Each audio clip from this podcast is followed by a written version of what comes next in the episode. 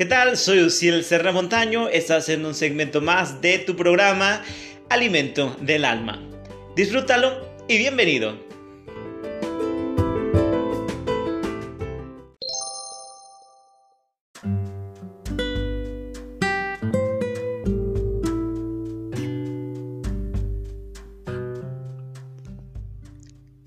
La voluntad y la decisión. Del libro Mente, Carácter y Personalidad, tomo 2, de Elena G. de White.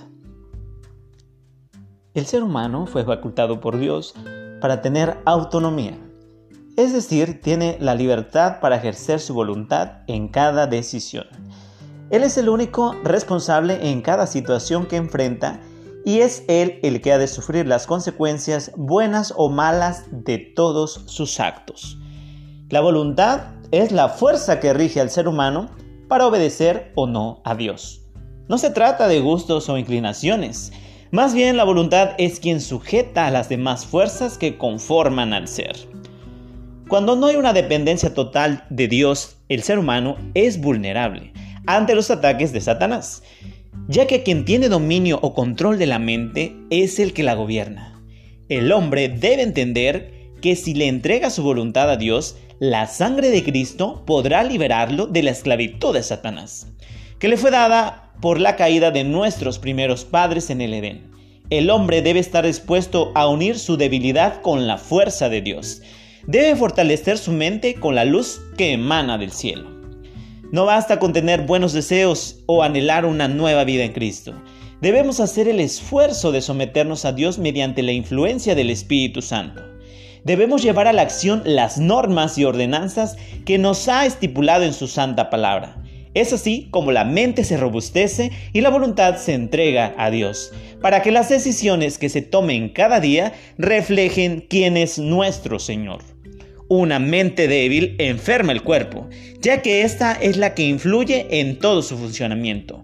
Si hay sanos pensamientos, habrá sanas acciones que estimulen el vigor y la fuerza, por lo que se debe alimentar el pensamiento en todo tiempo. El poder de la voluntad se verá probado en la enfermedad, y es la misma voluntad, bien enfocada, la que estimulará a sanar el cuerpo que se ha fortalecido en Dios. En la educación, los maestros ejercen una gran influencia sobre sus educandos, por lo que no debe educarse con rigor y adiestramiento, sino con amor, compasión, y permitir que los niños desarrollen sus facultades de manera consciente y responsable.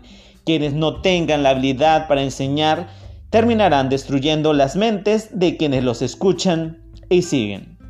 Un claro ejemplo del ejercicio de la voluntad es Sansón, quien fue elegido por Dios desde antes de su nacimiento para salvar a Israel de la opresión filistea. Dios le mostró a sus padres la educación, alimentación y responsabilidades que debía ejecutar a lo largo de su vida. Fue formado en el temor de Dios y fue victorioso mientras se sometió a la dirección de Dios. Vemos como, a pesar de que era un hombre dotado de gran fuerza, su voluntad era débil, por no estar entregado completamente a Dios. Ya que cuando vio a una mujer filistea y le dijo a sus padres que se quería casar con ella, eso le dijeron que si no había mujeres dentro de su pueblo para tomar mujer, a lo que él respondió que esa le gustaba. En otras palabras, Sansón fue vencido por sus pasiones y deseos, no porque no tuviera al alcance la provisión de Dios, sino más bien por no hacer uso de ella. No basta con saber que Dios es nuestra fuerza y nuestro escudo. Debemos hacer de Dios nuestra fuerza y nuestro escudo, lo cual se logra sometiéndonos a la voluntad claramente estipulada en su santa palabra, en oración, haciendo de Dios una realidad en nuestra vida y no un amuleto. Debemos ver que el costo que Él demanda es menor a comparación a la pérdida eterna que nos sobrevendrá al rechazarlo. Lo que pude aprender de esta lectura es que Dios nos ha dado todo para vencer la deficiencia de carácter, pero soy yo el responsable de ejecutar mi voluntad con la dirección del Espíritu Santo para tomar decisiones correctas que fortalezcan mi carácter, que me permitirán depender más de Dios y vivir con un propósito.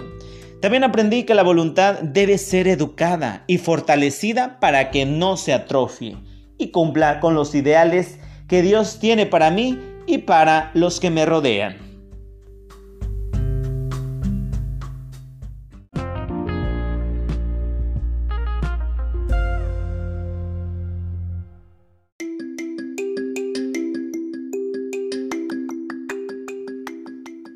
Muchas gracias por haberme acompañado en este tu programa Alimento del Alma. Nos vemos en nuestra próxima edición.